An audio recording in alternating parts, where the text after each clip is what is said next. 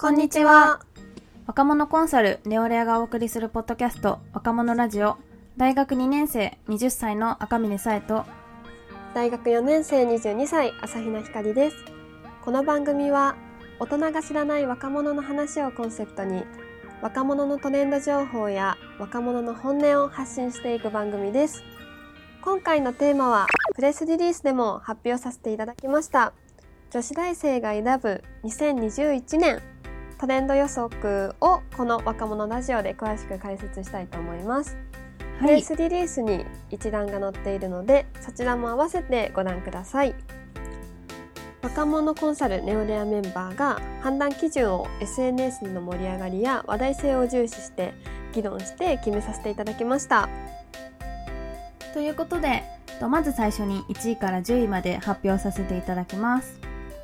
2021年のトレンド予測。1位は呪術廻戦。2位がなにわ男子。3位がカンジャンセウエビロールサムギョプサル。4位がイコールラブ。5位が骨格診断。顔タイプ診断。6位がセンイルケーキ。7位がホカンス8位がトラビスジャパン。9位がモーリー。10位が羊文学です。ここからは、えっと、一つずつ解説していきたいと思います。まずはじめ1位の呪術廻戦ですね。これは集英社が発行する雑誌の少年ジャンプで2018年3月から連載を開始したと漫画になります。人間が抱く負の感情から生み出されたこう呪いって言われるものとそれとそれをなんか払うべく戦う呪術師っていうのがいるんですね。その物語になります。でなんか結構「鬼滅の刃」とかでその少年ジャンプうんうんうん。とかの結構今までは女性とかもあまり見なかったようなものも結構ハードルが下がったというか、うんうんうんうん。今までカジュアルに「少年ジャンプ」を読んでた層以外の層も読むっていうきっかけが生まれたから本当に流行りそうだよね。うんうんうん。そうですね。こう「うん。鬼滅の刃」とかあと「約束のネバーランド。うんうんうん」とかも映画になりましたけどそういうのに続いて「呪術廻戦」も2020年からアニメ化してますます人気も急上昇中かなと思います。結構その漫画の中の世界観まあ、鬼滅とかもそうだとは思うんですけどがものすごい作り込まれていてその死呪いを払うっていう部分に結構そのやっぱ死とかが出てくるんですね。そういうなんかまあ死ぬとか感情がとかいう結構まあ普通に生活してたらあまり考えない系のこととかもそういう何気ない生活に対する奥深いセリフとか結構刺さるセリフがあるなって言われててそれも人気の理由の一つだと思います。なるほどなるほど。ネクスト鬼滅の刃とも言われてるのでえこれからねもっと話題になって読む人もどんどん増えて人気になるなと思っていますー、はい。はい。2位がなにわ男子。これは、えっと、関西ジャニーズジュニアの7人グループになります。とまだデビューはしてないジュニアなんですけど映画とかドラマバラエティに幅広く出演して注目されています。結構なにわ男子は個人の活躍がすごいですね。うんうん、結構バラバラって見たりするかも。あとうんうんうん。2020年にハイチュウの CM うんうんうんうん。えー、と関ジャニ∞さんから引き継いでやってたのも結構印象的でジュニアなのにハイチュウの CM 出てるって思って、うんうんうん結構驚いた。そうですね。ここ最近は結構その、ジュニア戦国時代って言われてて、うんうんうん。ジュニアのレベルも高いし確かにそ確かに。のジュニアのメンバーもめちゃくちゃ人気。うんうんうんなんですけど、まあ、その中でも関西ジャニーズジュニアって東京に比べるとスポットライトが当たりづらい結構舞台とかそういうコンサートの機会も少ないしテレビに出る機会も今までは少ないって感じだったんですけどなにわ男子はもう人気がすごいですね。なんか結構最初に私がなにわ男子を知ったきっかけが、うんうんうん。えっ、と一つ目が道枝くんうんうんうんうん。がやっぱり2年前ぐらいになんかすごい透明感があるなんかジュニアがいるみたいな感じで SNS すっごいバズった時にこんな顔が整ってて透明感ある男の子いるんだっていうので、結構そこでしその道枝くん自体を知ったのとあとショールームさんのアプリとジャニーズ事務所がコラボした時にいちごやかなたくんっていうキャラクターでそのライブ配信をするっていうのが結構もうジャニーズがライブ配信するのっていうのでしかもバーチャル YouTuber 的な形での配信で結構そこも衝撃でしかもそれがどちらともなにわ男子ですごい私の中ではもう本当にどんどんこれから人気になっていきそうだなっていうのも本当に思ってます。やっぱなんか関西メンバーというのもあって結構なんだろうみんなのセンスお笑いセンスじゃないんですけどそういうバラエティーセンスが結構良くて、こうドラマとか出てるメンバーも多いので宣伝とかでたまにバラエティーに出てる時もはいはいはい。結構爪痕を残してるなという印象なので、確かに確かにこう今は結構女子学生、まあ、高校生、大学生とか中心に人気なんですけどこう2021年からはもっともっと一般的認知を高めていくのじゃないかなと予想されてますね。なるほ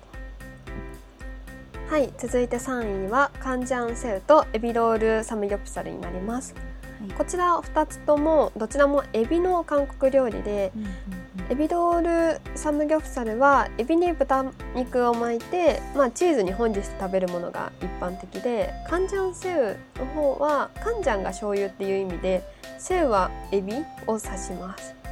でもともとエビの醤油漬けみたいなものなんですけどどちらかっていうとカンチャンケジャンとかの方が人気は結構あって、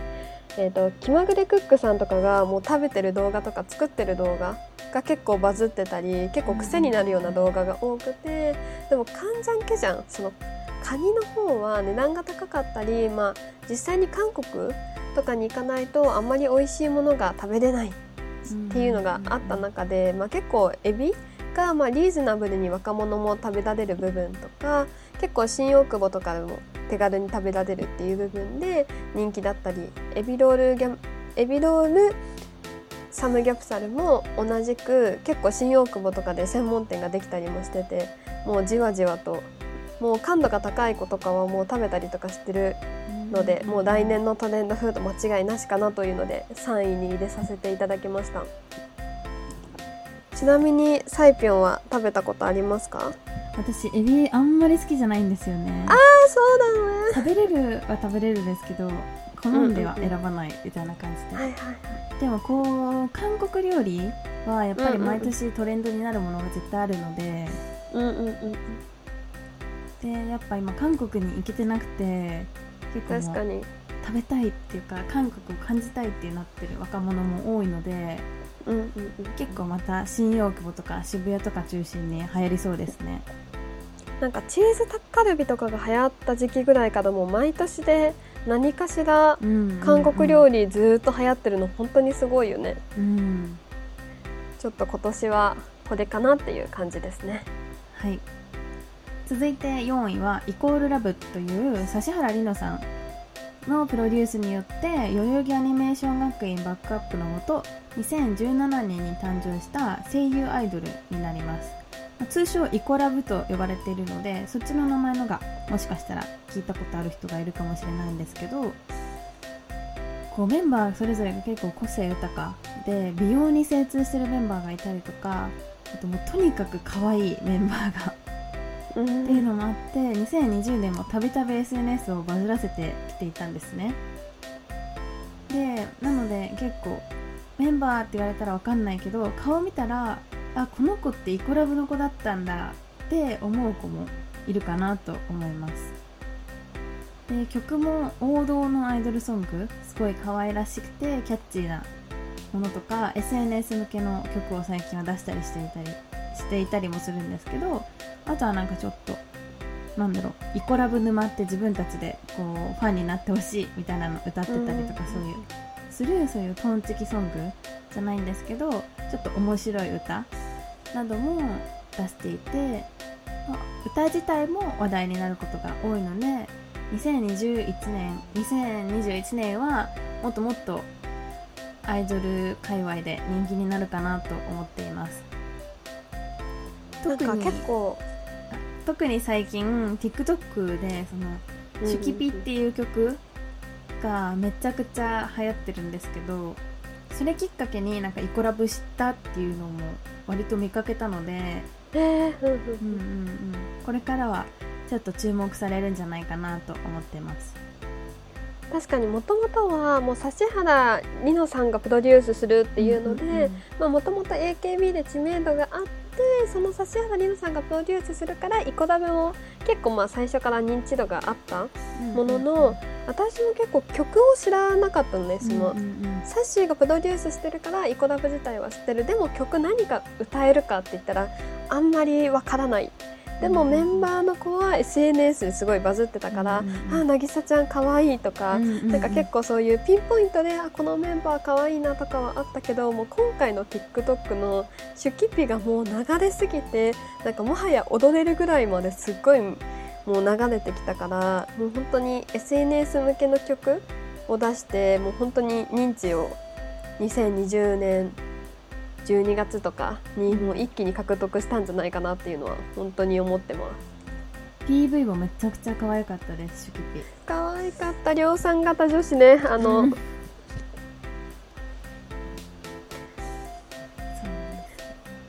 ぜひもしまだ PV 見てない方がいたら、うん。ぜひチェックしてみてください。あれを量産型女子と呼ぶので ぜひ。はい。では5位をご説明したいと思います。5位が骨格診断や顔タイプ診断で去年と今年にすごいパーソナルカラー診断がはあもう大流行したと思っていて結構私とかもう友達とかもすごいパーソナルカラー診断受けたりとかもう専門の方に見てもらわなくてももうイエベかブルベかとかを診断できるアプリとかサービスとかがすごいリリースされてうんうんうん。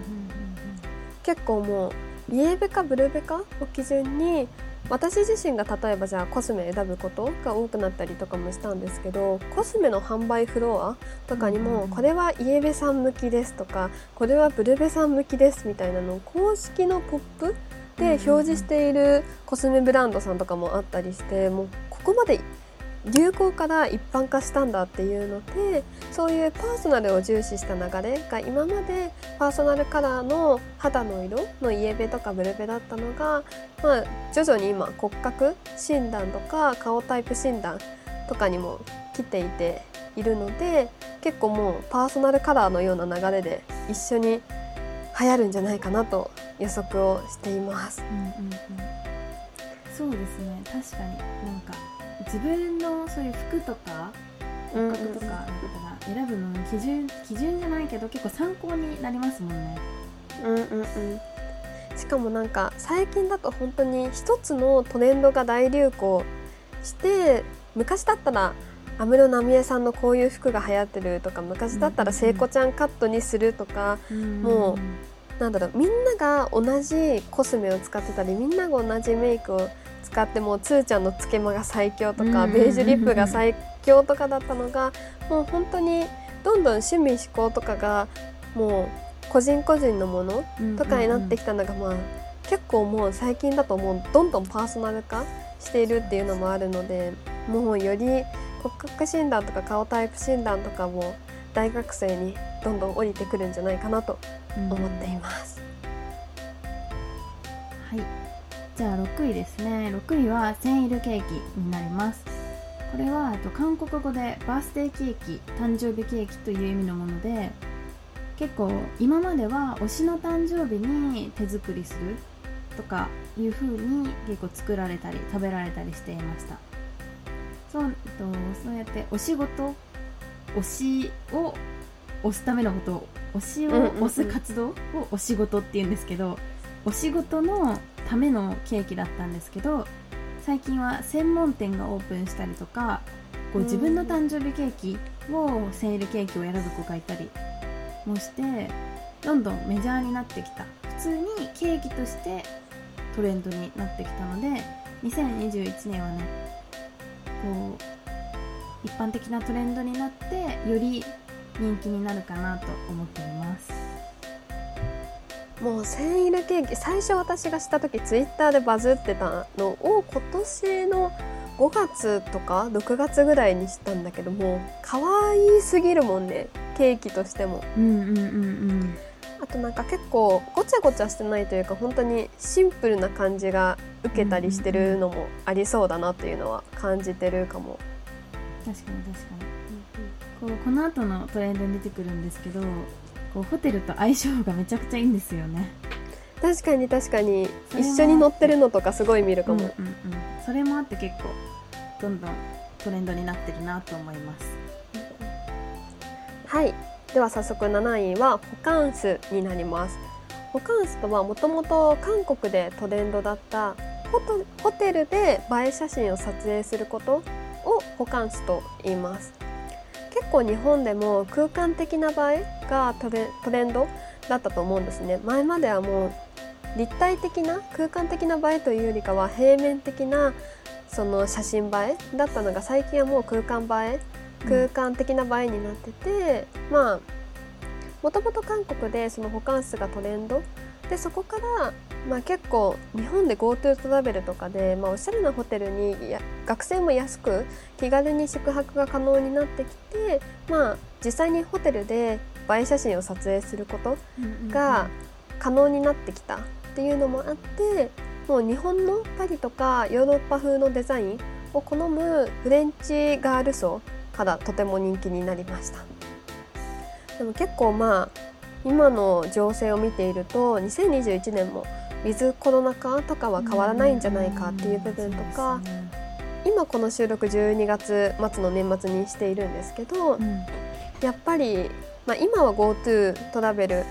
まあ、止まっているんですけど、まあ、また再開するんじゃないかなっていう部分で今はフレンチガール層に人気なものの結構もう知名度も上がって一般層の女子大生とかもどんどんホカンスをしていくんじゃないかなというので7位に入れさせていただきました。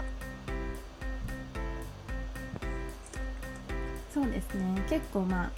ホームパーティーと似たようなとこもあるんですけど確かに確かに。やっぱホテルとかいつも行かないっていうだけで結構テンションも上がるし、まあ、家でやるより絶対おしゃれな写真可愛い写真も撮れるし、うんうんうんでなおかつ GoTo があって安く行ければもう行かない理由がないって感じですよね。確かに確かに。本当に安く泊まれるもんね GoTo とかだと、うんうんうん。それこそこうホカンスとかでやるのって結構